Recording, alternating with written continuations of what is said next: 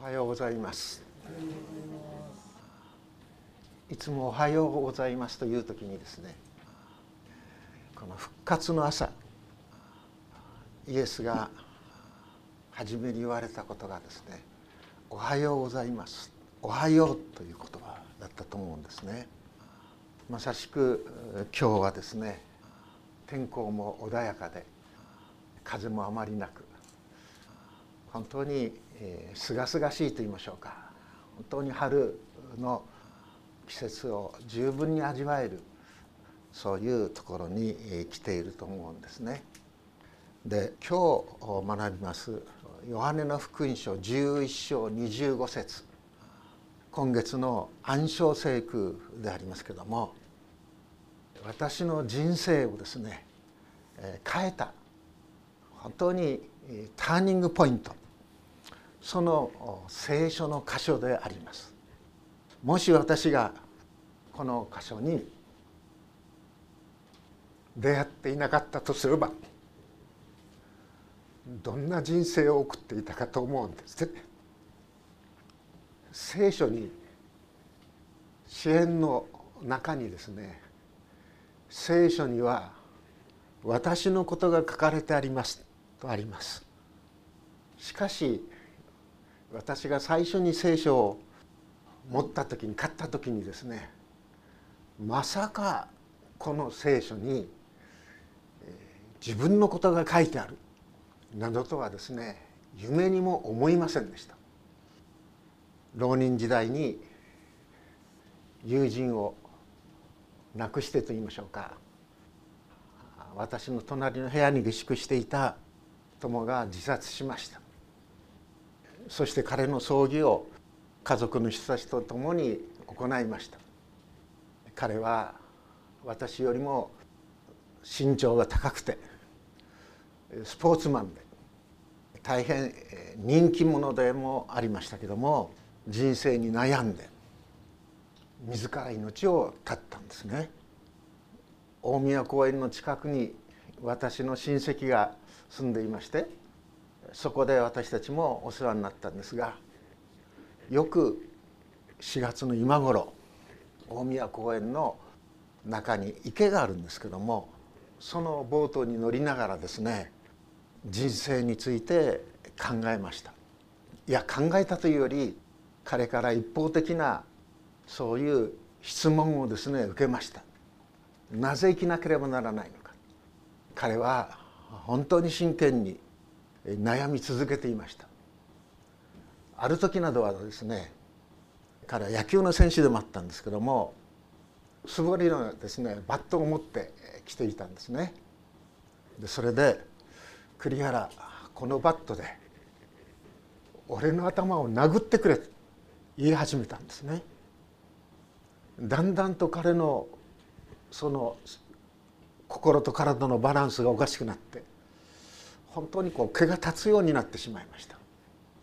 でそれで私は彼をですね自宅に家に大宮から栃木の町まで1時間ちょっとかかるんですけども送り届けました。そしてこう言いました「君は優秀だから少しぐらい休んでいても秋からまた盛り返せば十分に受かるからゆっくり休むようにそして家の人にもですね決して目を離さないように言いました。目を離さないでくれ。そして私はそれからですね週末ごとに彼の通っていた予備校からいろいろなテキストを受け取ってそして持って行ってそして野球をしていました。彼に思い切り投げさせて私がボールを受けるっていうことですね。そういうふうにしてだんだんだんだん彼もですね元の状態に戻ってきていました。で栗原も来週僕はまた予備校に通うからという声で私はまた大宮に戻っていったんですね。もう本当に良かったと思いました。でもその週私のところにその当時ですからもう60年近く前ですけども電報が届いたんですね。父親から私の。平岩っていうんですけども。平岩君病気。すぐ帰れ父って言うんですね。もうしまったってその分を思って思いました。で帰りました。彼の家はとても広いもうお屋敷でしたからいろいろなあの木がありましてその木に自らロープを吊るして命を絶ってしまっていたっていうことですね。で町外れの火葬場に行きましてそこでダビに付したわけですね。午後3時頃だったと思います。でそれはもう5時にはですね火葬場の人は帰りたいもんですからもう5時前にですねもう釜から彼の遺骨を引き出すんですね。筋肉質です。がっちりしてます。ですから彼の骨は炭火のようにね真っ赤に燃えた炭のように赤々としてたんですでその骨をこう収骨といって竹橋で拾うんですけども竹橋がね燃えるほどですねああいう情景は何べん私が葬儀に立ち会ってもいますけどもいまだかつてありません。でその光景をが私の中にですね焼き付いてしまったですからそれから私も予備校に通い始めるんですけどもしばしば夜中にですねその火葬場の光景がパッと出てくるんですよね。そうするとねもう怖くなって眠れなくなるんです。それが折に触れ折に触れ夢の中に出てくるようになりました。私自身がバランスを欠いてしまった。でそういう中で一人の友人がですね東京のあるミッションスクールにもう受かっていました。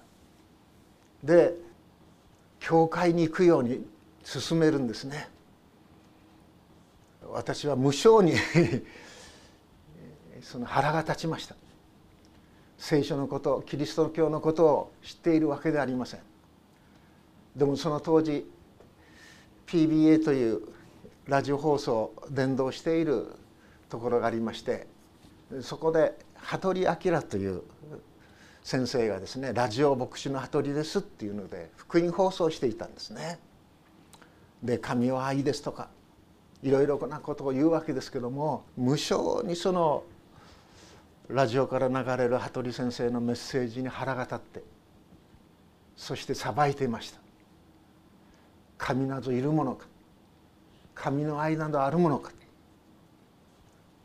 まさか5年後に 私がその羽鳥先生が教えている学校に入るとは思ってもいませんでした。でもその友達はですね生半可な知識でキリスト教を批判するのはやめるようにと言ってきたんですね。聖書を一度全部読みなさい。読んでからいろいろなこと言ったらいいだろうでも聖書熱いでしょ。読む気が起こりません。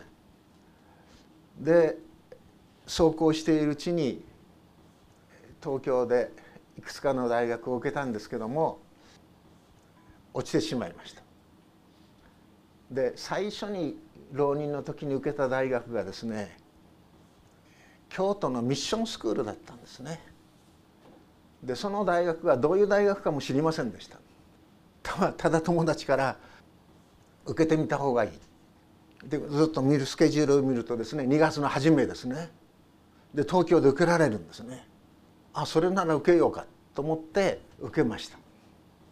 そうしましたらばそこだけが通ってたんですね。他は落ちました。で京都に行きました。で大学に行きました。大学の専門入った時に初めてここがキリスト教主義の学校だということを知りました。でその正門の横にですね掲示板がありましてそこに確かイザヤ書だったと思います。三箇所じゃなかったかと思いますけどもキリスト教が提示するところのユートピア。必ず平和が訪れる、槍を好きに変える時がその御言葉が書かれてあったんですね。それで初めてミッションスクールだということが分かったんです。分かったと同時に聖書を読んでからキリスト教を批判するようにという友達の言葉を思い出しましたそれで最初にその大学で買った書物が聖書でしたこれよりちょっと大きかったんでしょうかね。それを買いました。でも買った途端ですね前から感じても結構熱いんですよね。一人じゃ到底、えー、読み切れないと思いました。わからないと思いました。でキャンパスをぶらぶら歩いていたんですね。そうしましたらキャンパスの中で新入生歓迎会キリスト者学生会っていうのがあったんですね。場所。京都市左京区丸山。1の57県ラウンドヒルタクっていうんですね。で、えてっきり私はそこがキリスト教の同志社関係のすごいお屋敷だと思ったんです。でも全然違ったんですけども。でその一枚のチラシからその聖書研究会に出るようになりました。それが毎週火曜日でした。その場所はどこかと言いますと学校のごく近くのですね CLC というキリスト教文書伝道団という書物あのお店があるんですがそこの2階で聖書研究が行われていたんですね。でそこにはですねラハンドゥル先生とそれともう一人牧師のですね京都の福音住教会の牧師の奥山実先生がこう出てましてそして聖書を学んでいたんですねその聖書がヨハネの福音書だったんですヨハネの福音書を一生からずっと学んできました。その手引きを作ったのがランドヒル先生だったんですがそこではですねけんけんがくがく議論ばかりしていました。神がいるとかいないとか。共産主義のですねマルクス・レーニン主義はどうなのか。キリスト教はですねそういうですねユートピア的なものが持っているのか。あるいはイエスが海の上を歩いたとかですねいろいろなことがこう書かれているけどもその奇跡は本当に起こったのかでっち上げではないのか。まあ議論好きの学生が多かったせいもあります。もう20人ぐらいいつも集まってました。そこで議論ばっかししていました。議論ばっかしですから自分の中に入ってこないんですね。やるかやられるかです。すなわち打ち負かされるかあるいはですね打ち負かすか。そういう議論ばっかしやってました。である時このヨハネの 11, 11章のラザロの復活の箇所ですね。ここを学んでいました。ここを学んでそしてこの25節に来た時に私はねある意味ではハッとしたんです。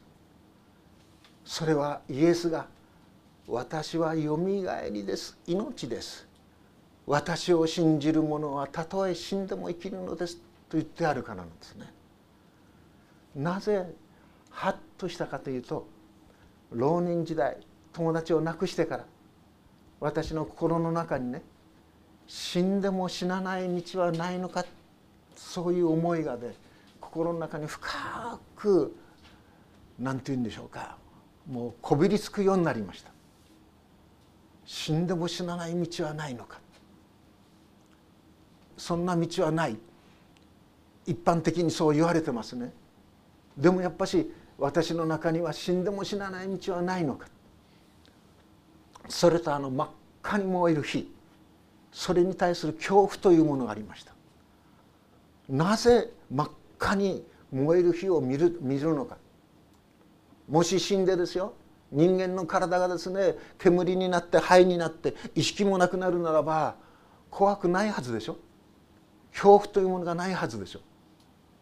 でもなぜあの真っ赤に燃える火の中におののくのか恐れるのかそれは分かりませんでした。でも二十歳前後のですね生意気盛りですからそんなことを人に尋ねるのが恐れました。宗教とは年を経て老人が、ね、持つべきものであって若い者はですねそんなことにこの時間を費やす暇はない。何しろ勉強したり何したり行動が大切なんだっていうようなそういう時代でしたから。でもなくならないんですね。で京都に行く時に学校の方からですね、まあ、京都大阪近辺の人で保証人を立ててほしいと言われたんです。で私の父親はこの栃木の方でですね保護司をやっていましたでかなりお坊さんが多いんですね保護司の中に。でお坊さんに頼んでその京都の友人を紹介してもらったんです。で私もですねその保証になってくれた人のところに訪ねてきました知恩院というですね立派なお寺のですね教学部長 でですね普段は見せていただけないようなそういう襖絵とかそういうのを見せてもらいましたでもちょっと聞きました。仏教のことについて。滅びのことについて死のことについて。しかし言われたのは諦めなさいっていうことですね。平たく言うならば。新しいものは古くなるでしょう。ろうそくもですね本当にこの燃えて燃えて最後はですね消えていくでしょう。そのように人もね本当に滅びていくんです消えていくんです。それが現実です。諦めなさいってことでしょ？はいもうそういうほかありません。そういう中でしたからこのヨハネの11章25節のイエス様が「私はよみがえりです。命です。私を信じる者はたとえ死んでも生きるのです」もう驚きでした。最初の反応はこんなバカなと思いました。そして復活に関する記事もずっと読みましたでも最終的にもしこのイエスをキリストと信じないならば私の生きる道はないということに至ったんですね。あるいはまた復活のその日にですね青年が訪ねてきた女たちにですね「あなたはなぜ生きている人を死人の中で探すのか」とこう言いました。私はこれから生きようとしている生きようとしている私を真に打ち負かされてしまった者が死んでしまった者が本当に生かすことはできないと思いました。たとえ歴史上どんなにすごいですね鉄人がいて宗教者がいてそういうものがいたとしても死に打ち負かされてしまった者はどうして今これから生きようとするものを生かすことができようか。ですから私はイエスのこの言葉が真実である。もうこれを否定したならば私の生きる道はないと思いました。このラザロの復活の箇所。そういった意味では本当にイエスが私の心の誰にもですね言わないで隠している私の心の中の思いをもイエス様がしっかりと知っていてくださるお方なんだということに気がついたんです。初めて神は愛なりということに気がつきました。初めてイエスはイエス様は私を愛しておられるんだ。私を目に留めていてくださるんだということに気がつきました。そして信じました。あの CLC の売り場のですね1階の夕方もうお店が閉じてですね誰もいなくなったそのところで奥山先生を前にしてあなたはですねあなたの口でこの方を信じますかと神がイエスを死者からよみがえらせたことをあなたの口と心で本当に信じて告白しますかと問われた時に告白しますと言いました。でそうして2階の集会所に戻っていった時に学生たちがねみんなに手を叩いて喜んでくれたんです。その集会で不思議になったことは私は救われましたとかね。そういうことを聞くんですが意味が分からなかったんです。どういう意味でこの人を使っているんだろうか。私が救われました。私は何月何日に生まれましたって言うんだら分かりますよ。私は救われました。もう本当にそういう意味では何もわからない中でこの求め始めた歩み始めた信仰であったと思うんですね。そして洗礼を受けさせていただきました。準備会というのはないんです。でその先生はですねもう7月にはですねもう京都の教会の牧師を辞めて宣教師になる準備に行くっていうことで結構受けましたね。78人10人近く受け方ですが、まあ誰でも受けたいものは受けさせてあげるっていうそんな感じでした。で女性も結構多かったんですけど私が最後の洗礼を受ける人だったんですね。でもなぜ栗原洗礼を受けるのか隣にいたですね友人にこの聞かれた時に証を証なるものをしたんです。その時証という言葉も知りませんでした。こここういうわけでこういう状態でイエス様を信じてイエス様以外に命はないと思ったの。この道以外ない。その友達に話をしている時にただ一度ですけども幻を見たような気がするんです。部屋のね隅の方に向かって一つの光がねずっとこう差し込んでいるんです。そして光り輝いているんです。で翌朝その五条の近くに下宿していたんですけども五条からですね五所を抜けてですね大学に行くんです自転車に乗っていく時にその京都の町が光り輝いて見えました。こんなに生きているということにね喜びを感じたことはありませんでした。物皆全てが新しくなっているように。ここでイエス様が言っている私はよみがえりです命です。私を信じる者はたとえ死んでも生きるのですということはこのマルタが終わりの日に私はよみがえりがあることを知っています。その時彼もよみがえるのを知っています。これはですねユダヤ教の教義なんです。ユダヤ教の教えなんです。でもイエス様がここで言っている。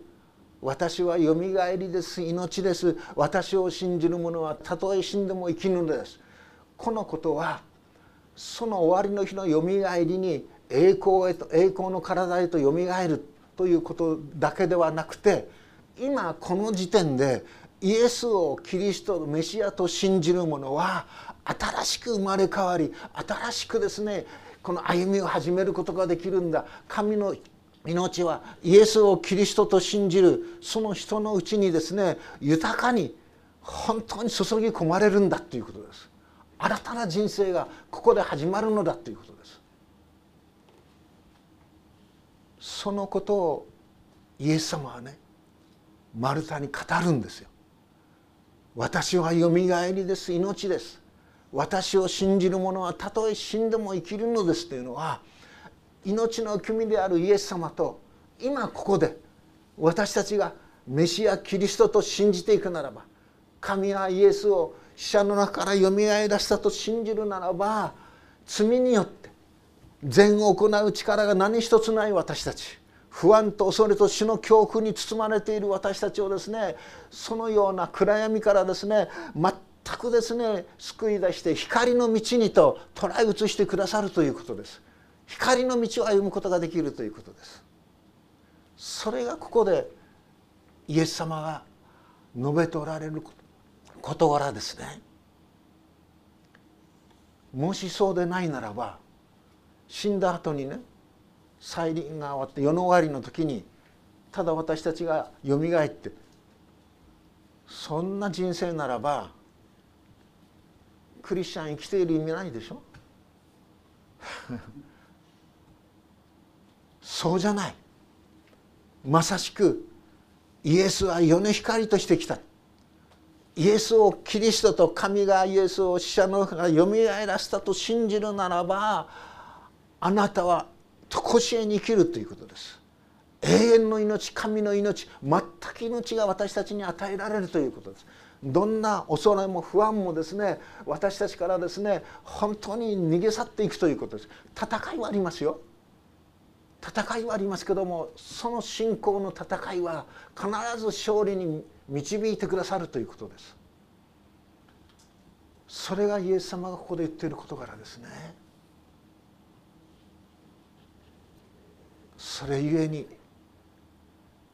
私は今ここにあることを主に感謝したいと思っています。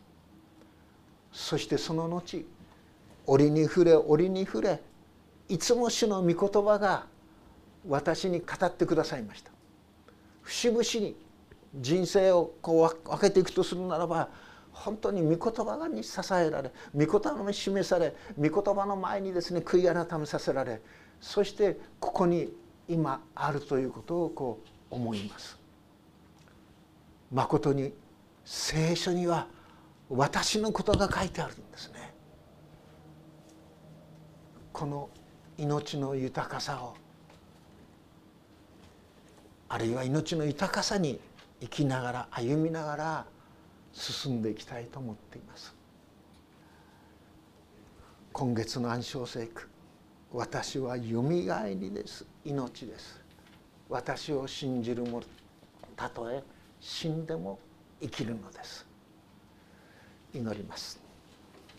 天の父なる神様ラザロのよみがえりというこの出来事の中にイエス・キリストにあるその豊かな命を私たちにも証しし私もいや私たちにも注ごうとしていることを覚えてありがとうございます。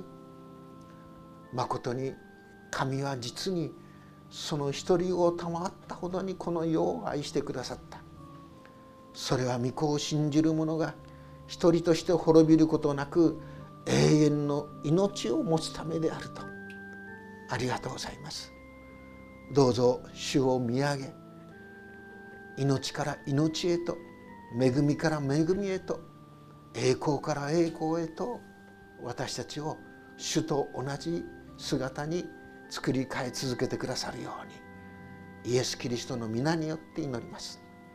アーメン